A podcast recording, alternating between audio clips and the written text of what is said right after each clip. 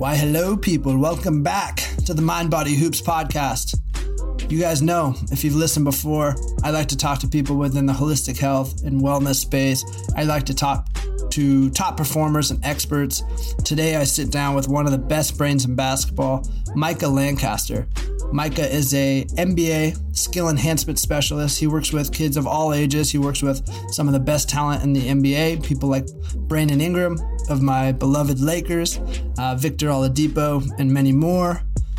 Micah is a cool dude with a really unique mind. He's got a really unique way of breaking down macro skills in basketball into micro skills. If you follow him on Instagram or Facebook, you'll see he has a really unique way of breaking the game down. And uh, for me in building mind body hoops into a brand into a business uh, you know in these early stages of building something that's new uh, i really resonated with micah and his story and his journey. He really had to work hard to make a name for himself to build his own lane if you will in basketball. He really is doing things differently than a lot of people. And so this talk really was inspiring for me to hear how he did it his thought process and uh, a bunch more it's cool to hear how he says like he reverse engineers a lot of what he does on the basketball side of things.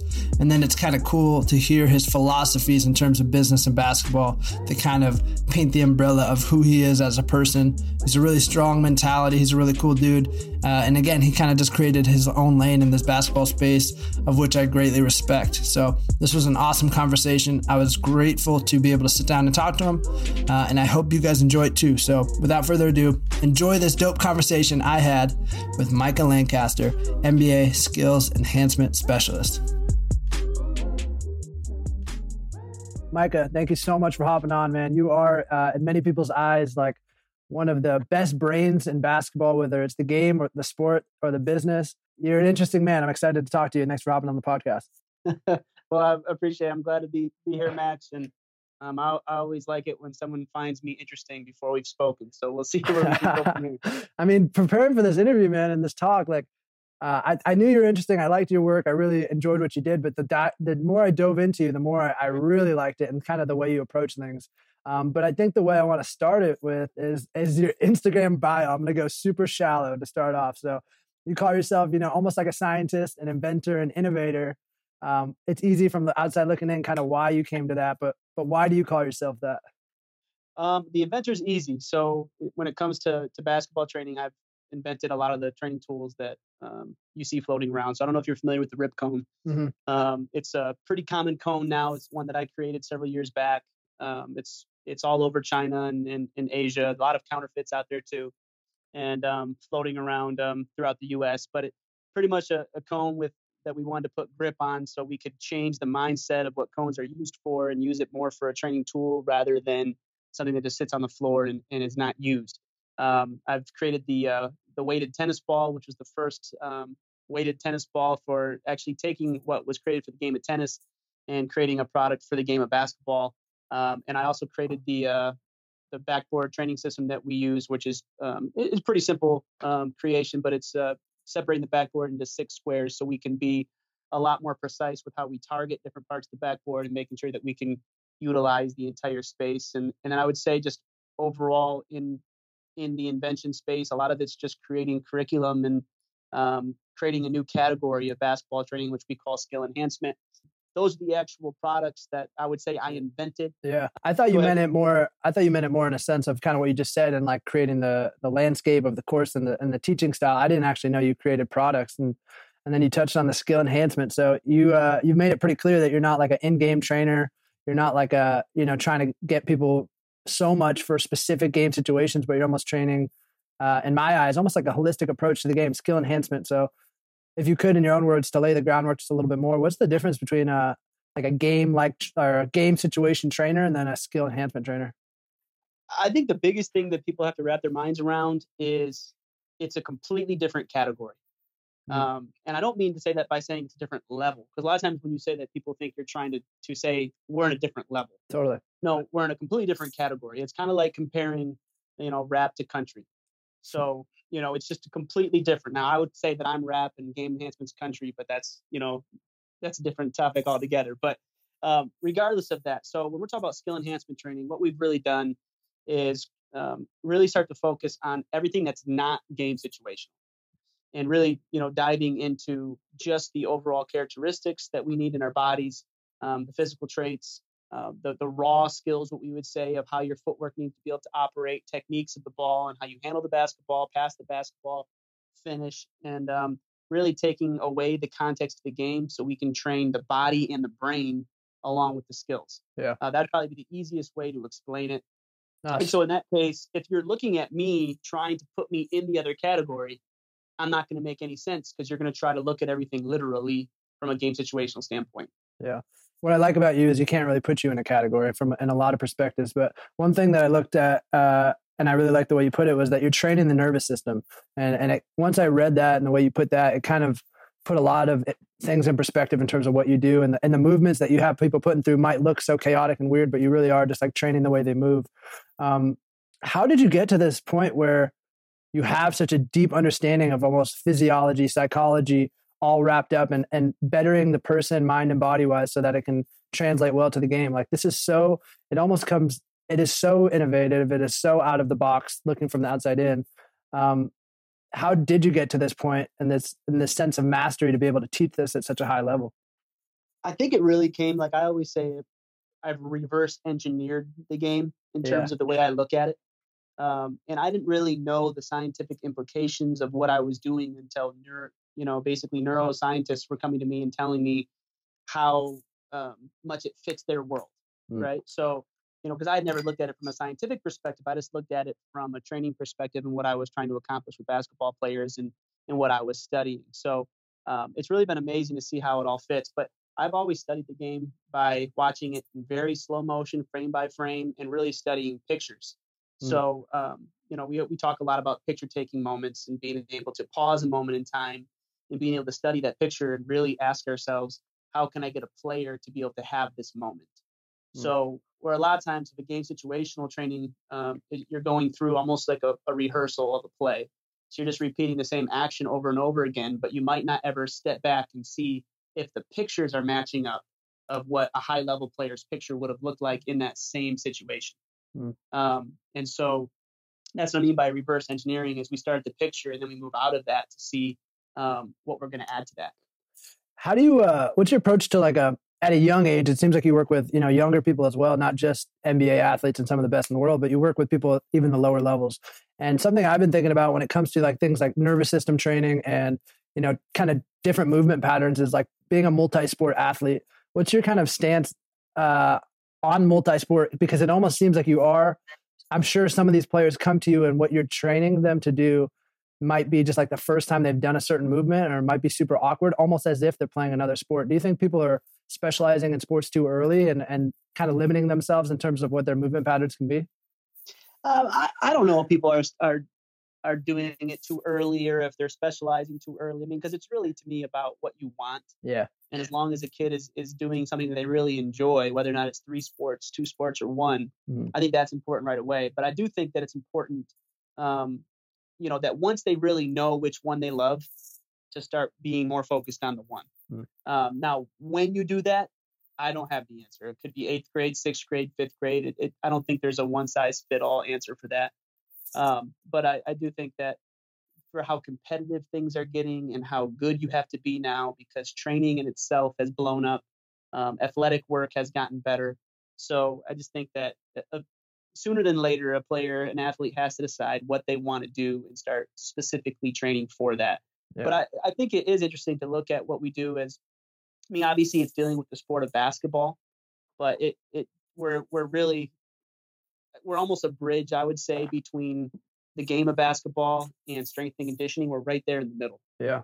So where a lot of times we're helping connect the dots from the strength and conditioning components back into the game from a skills pers- uh, skill perspective, so a player can start to really tap into the athletic abilities that they're creating. And I think the easiest way to explain that is you can give someone an incredible vertical leap, but that doesn't mean they're necessarily going to know how to jump properly in the game. And so I would sit there in between that of trying to connect their athletic components, bring their athleticism out into the skills so we can start actually having better results when they get there.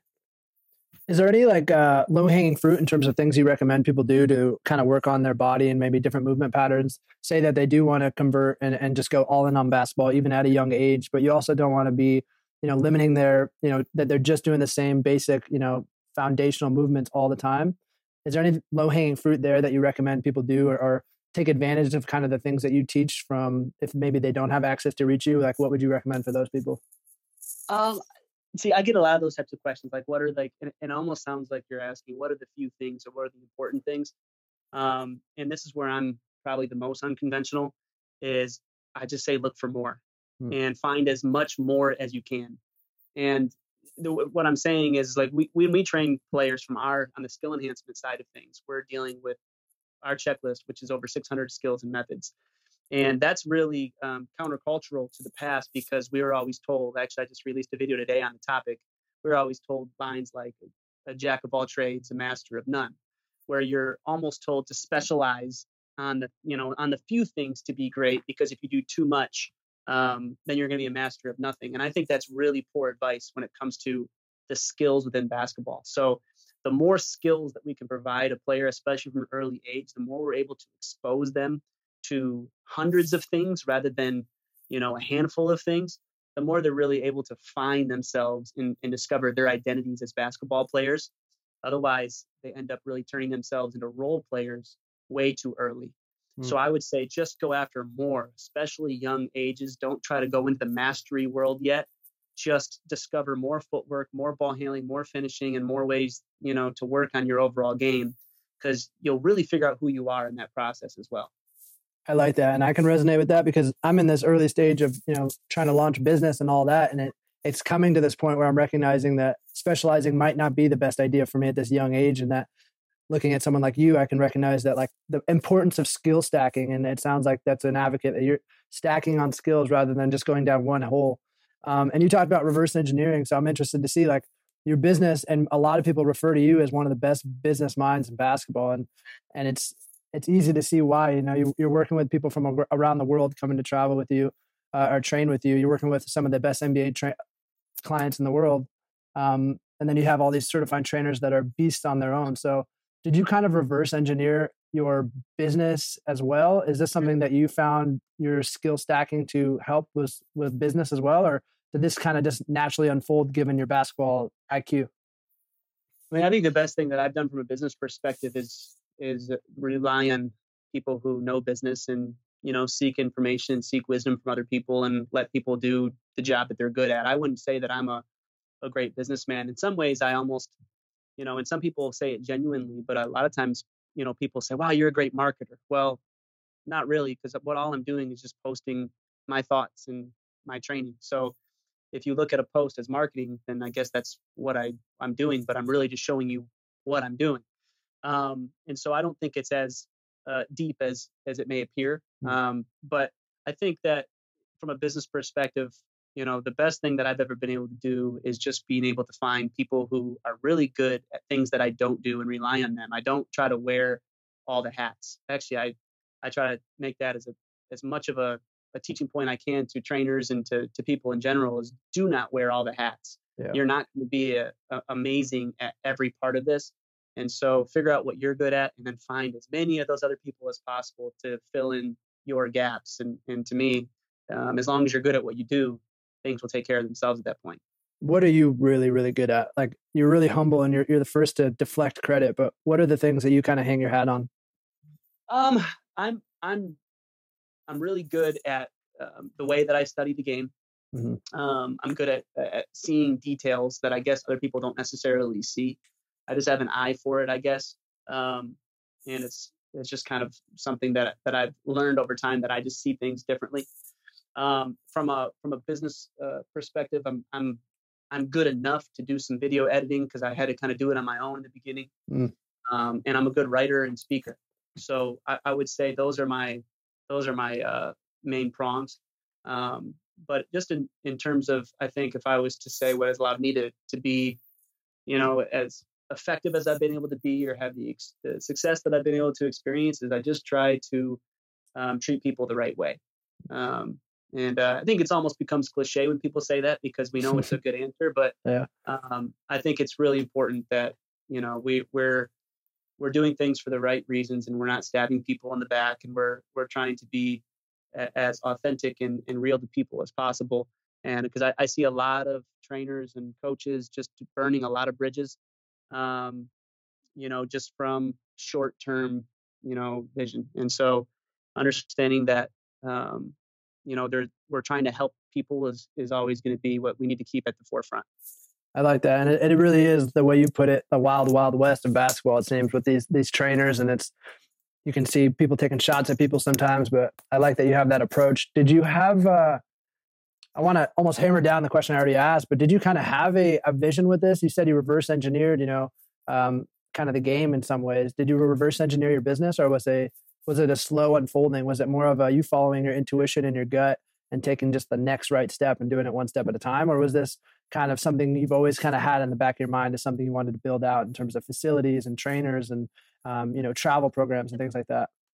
No, I, I definitely did not reverse engineer this. Uh, so I, I think um, all right, you know, God opened up a ton of doors, um, and yeah. you know, it, and it really, if if I, if I look at when I started this, there was probably four to five trainers that I had ever even heard of that were full-time trainers. It was mm-hmm. really a, not an industry at the time. It wasn't something that people did.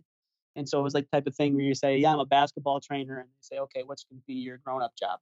Yeah. Uh, you know, and so that, that's the way it was now. I mean, was then. So, so when I started it, it was a side job, something that I never really knew that could turn into to anything bigger, but I just loved doing it. And then um, I realized that what I was doing was just different and i just i never knew that i just figured you know i, I created things that i was doing um, i didn't have coaches to bring me up which is probably the best thing that ever happened to me because i had to create ways to get myself better mm. but you just assume that you know other people are doing this too i didn't this is nothing original so it wasn't until i actually realized that when i was posting these things on youtube of what i was doing people real i kept getting i'd never seen that before never seen that before and so that's when i really realized that i was doing something different and when i saw how effective it was for other people outside of just myself. Because um, a lot of trainers got themselves better as players, but it's trickier to get other people better. Um, and so when I saw that it was it was effective and different, then I started to get a bigger grasp that this could turn into something.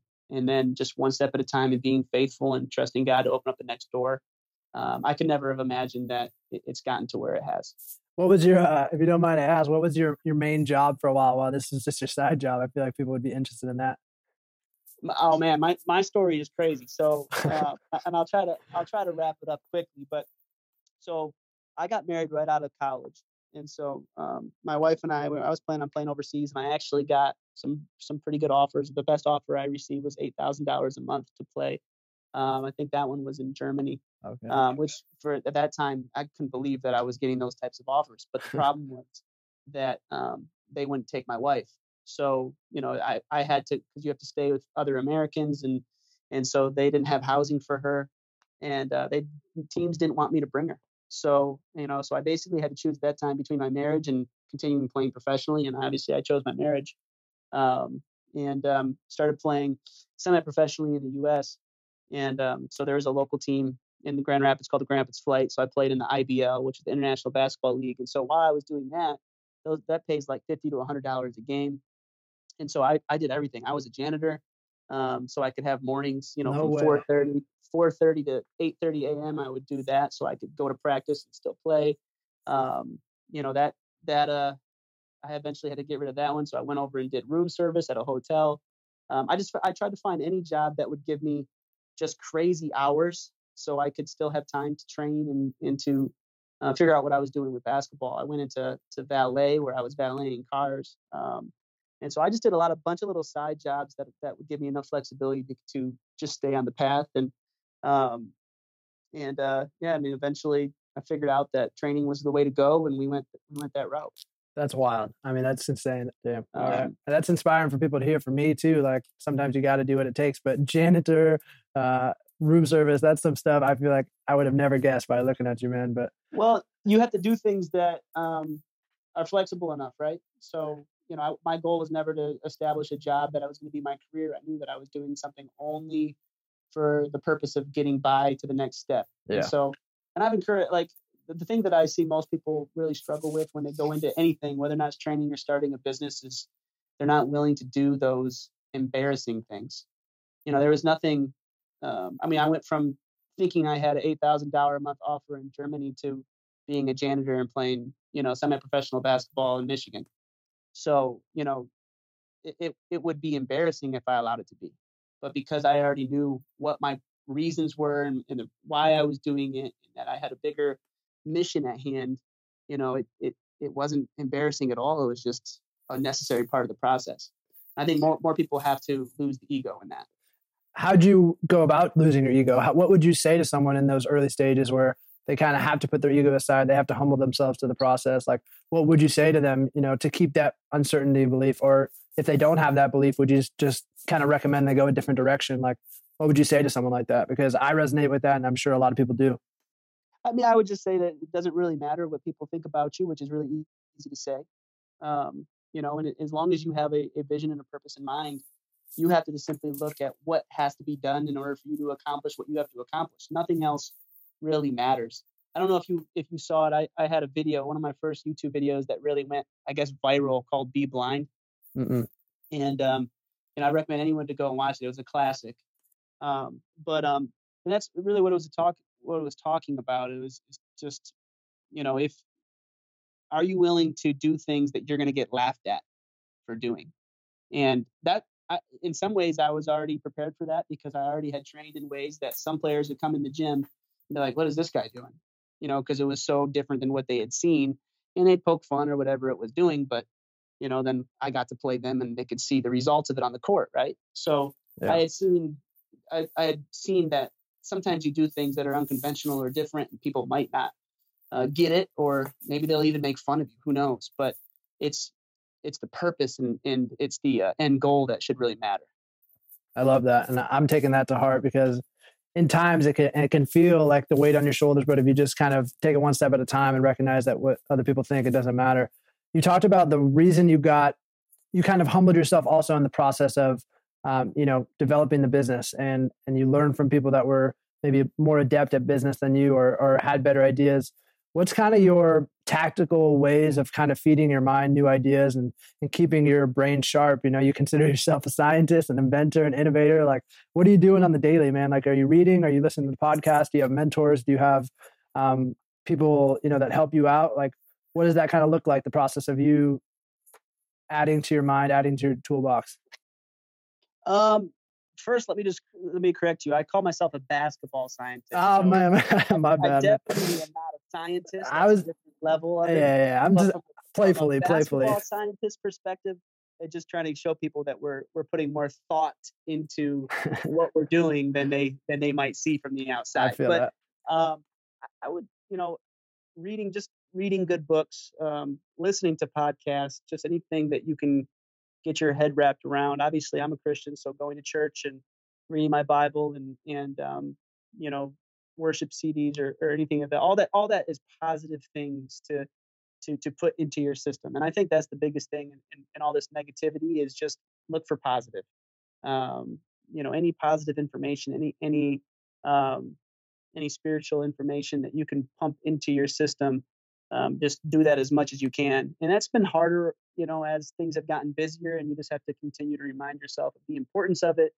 Because when you forget and you don't put that positive stuff in you, then the negativity can start to disrupt you. And so, because we live in a crazy negative world, um, yeah, you know, and and and I've gotten pretty good at filling myself with positive because I've been around a ton of negative.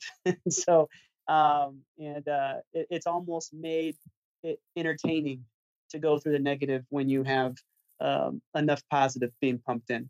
I love that. I'm so huge on that. I'm almost like a, a positive addict. Like I, I consider myself like a cup, and every day I have to fill it up with positive stuff. Or because if I just go through the motions of a normal day, it's incredible like how susceptible I am to like other people's negative energy or things that you see on social media or TV or whatever.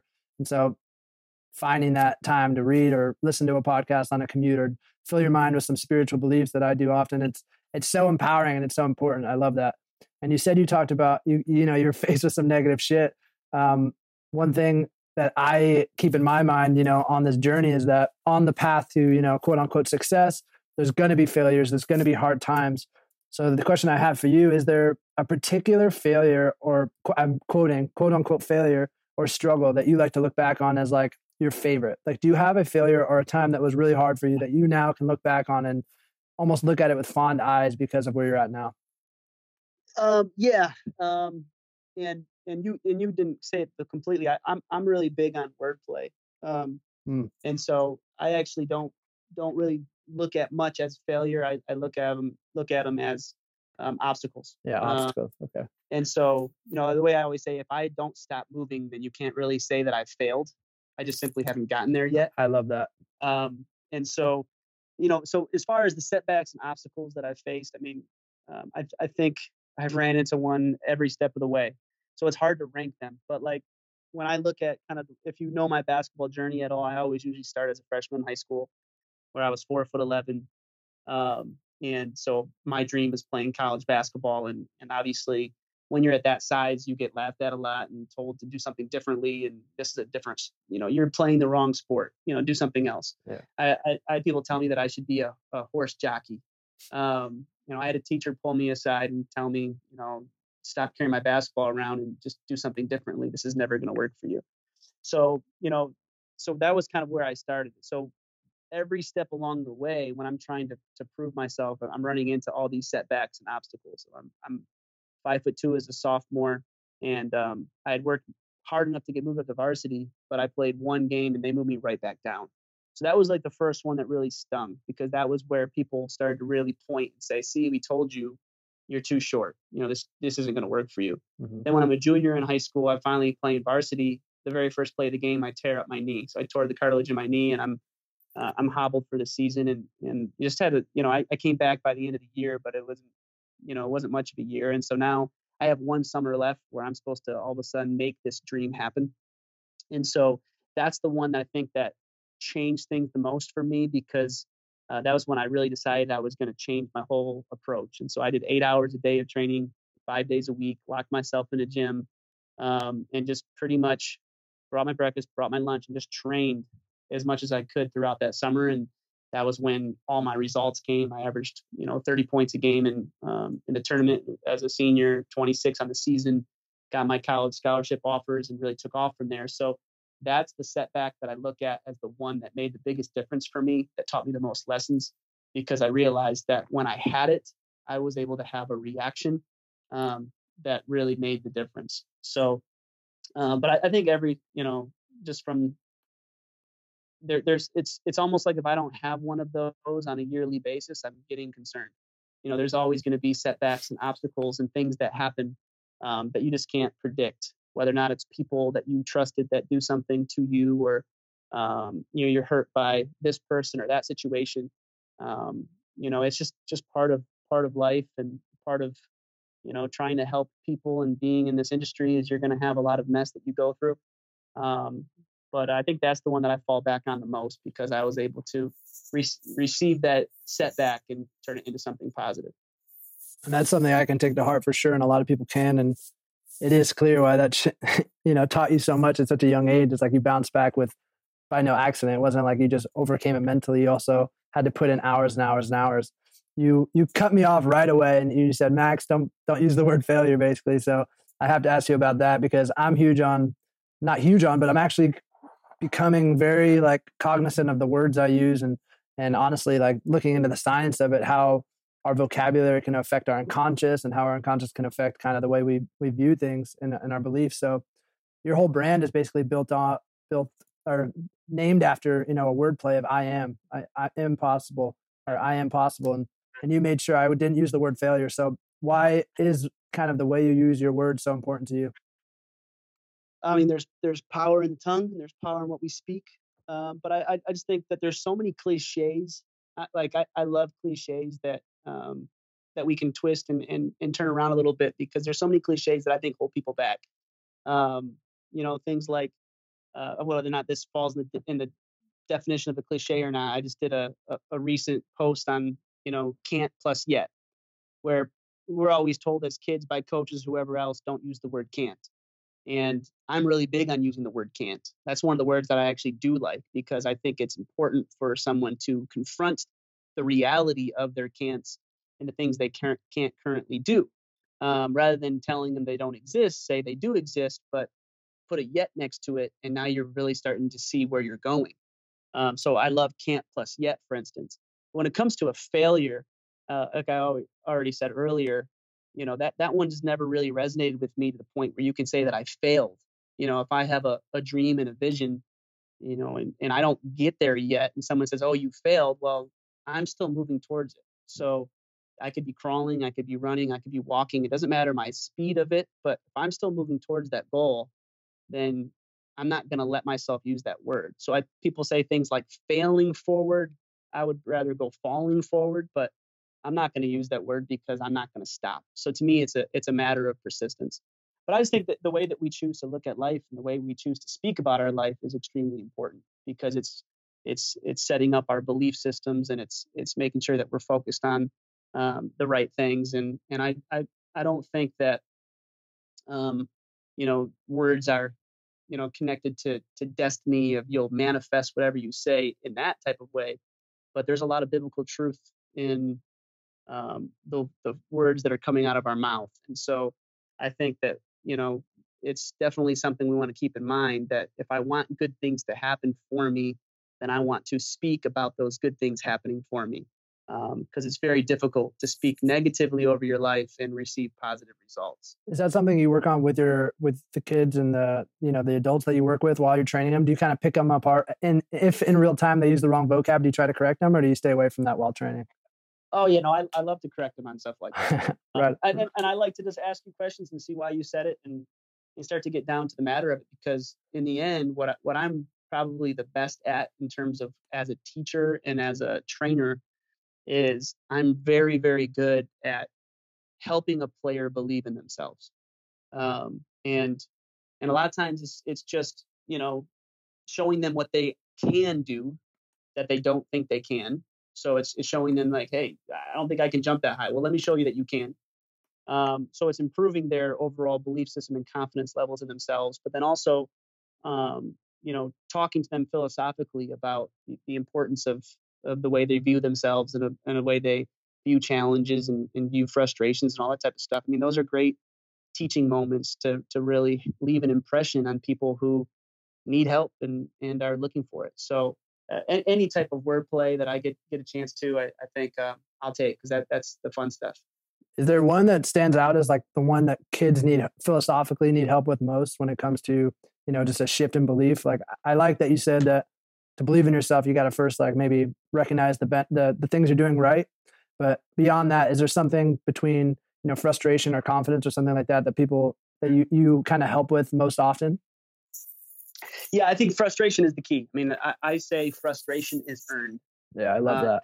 And uh, that that's one of my favorites, and that's the one I, I deal with a lot because remember, I'm I'm a different category of, of training, and so my purpose is not to celebrate someone's strengths. I think that's a lot of times what you do in game enhancement training and coaching is you you really focus on what people are good at for the most part, and you hide their weaknesses. That's kind of your job. So I'm on the opposite side of that. I'm in skill enhancement where I'm not really caring about what you're good at. I'm going to go after your weaknesses. And so I'm obviously someone who's dealing a lot with people's frustrations because I'm literally showing you how bad you are at a skill or at the game. Mm. And so if if you're frustrated, you're going to have a really hard time breaking through. And so that's why I always tell them that they need to earn the right to be frustrated. Um, and and so that means simply that if you haven't done this enough reps yet, you haven't put in enough work yet, then you don't have the right to be good at it. And if you don't have the right to be good at it, then you don't have the right to be frustrated. And when we're able to flip that so they can see that as not frustrating, but as an exciting challenge, we're able to overcome the obstacles, in my eyes, 10 times faster. When a kid is stuck in frustration because they've been told um, that uh, a weakness is a bad thing, when they've been told that, you know, you're not supposed to struggle, you're supposed to make your layups, you're supposed to make that shot. When, when they look at everything as a result. So they're frustrated as a result of that. It's really hard to push them through to the next level. So as soon as I can get people to look at um, their weaknesses as something exciting and as something that's a, a new fun challenge, uh, that's when we can make the biggest improvements. Yeah, and that can apply to anything in life, whether it's be- basketball, business, or any any part of you developing yourself. When you fi- find that frustration, that can be channeled into, you know, I'm getting closer, which I love. Um, I'm gonna wrap this up soon. I want to be cognizant of your time, but I have a couple more quick questions I have to ask.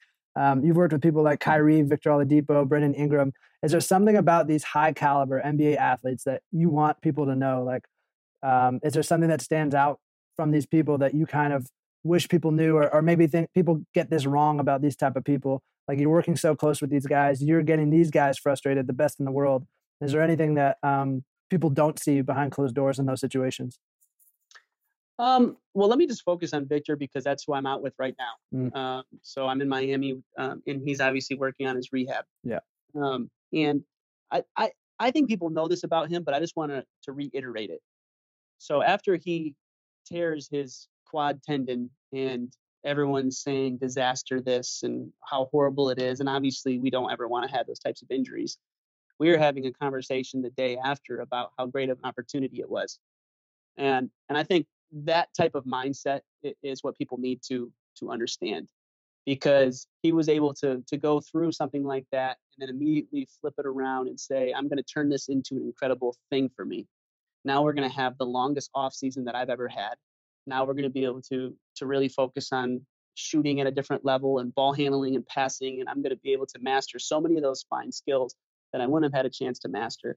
We're going to learn how to rebuild my body better than it's ever been. Everything was positive um, and so there wasn't this panic it was actually a, a, a moment of peace where this is not only going to turn out great it's going to turn out better um, and and that's just such an awesome approach at life and at basketball. So to me, his approach to that and his ability to to be who he is and to have the mindset that he has is one of my biggest missions to help other people attain.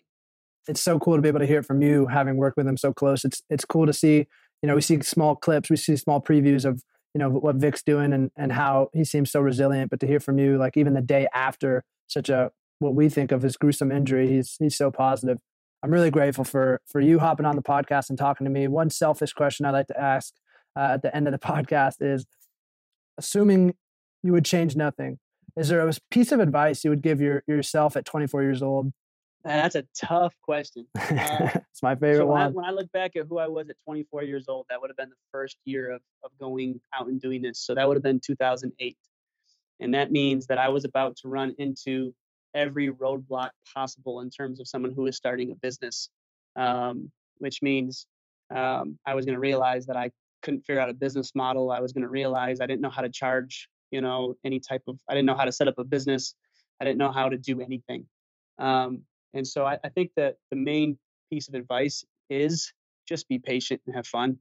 Um, you know, I, I, I think if I could have taught myself the lessons at that time that I just talked about, about the, the, the amount of persistence that would be needed, the amount of um, wasted energy I would have by being frustrated and just being able to stay just focused on one step at a time and just trusting the results to happen over time. Um, I would have enjoyed the ride a whole lot more. Um, you know, when I when I look at my basketball journey, I really, you know, I I love the persistence that I know is there, all the reps and things that eventually led to the breakthrough. Um, my first few years in business, I didn't enjoy it. It was it, it was more of a, a, more stressful. It wasn't the same. So to be able to have, have approached business in the same way that I approached the game was what I would really want myself to do. Is just do one rep at a time, understanding that eventually that's going to lead to a breakthrough, um, and that the immediately will happen after my persistence. Um, and so I, I, think that would be the, the big key. That's that's one of my go-to phrases now is, is immediately comes after persistence. And mm-hmm. so being able to just remind myself that at the early stages that you're going to run into these roadblocks, but as long as you stay persistent, it's going to happen. So enjoy it. Man. You know, enjoy your family and enjoy the process. Be with your kids, be with your wife, um, and just enjoy enjoy the ride. That's it. Thanks for listening, people. Hope you have a splendid rest of your day. And uh, if you haven't already, just do me a solid real fast. Leave me a review on the Apple iTunes app. Um, those reviews really help me in gaining new guests. I want to keep this thing going and And if you want to do your small part in making sure I gain some more credibility in the podcast space, a review is the way you can do that. So uh, that's it. That's all. Thanks again to Micah for hopping on the podcast. Thank you guys for listening, and I'll see you next week. Love ya.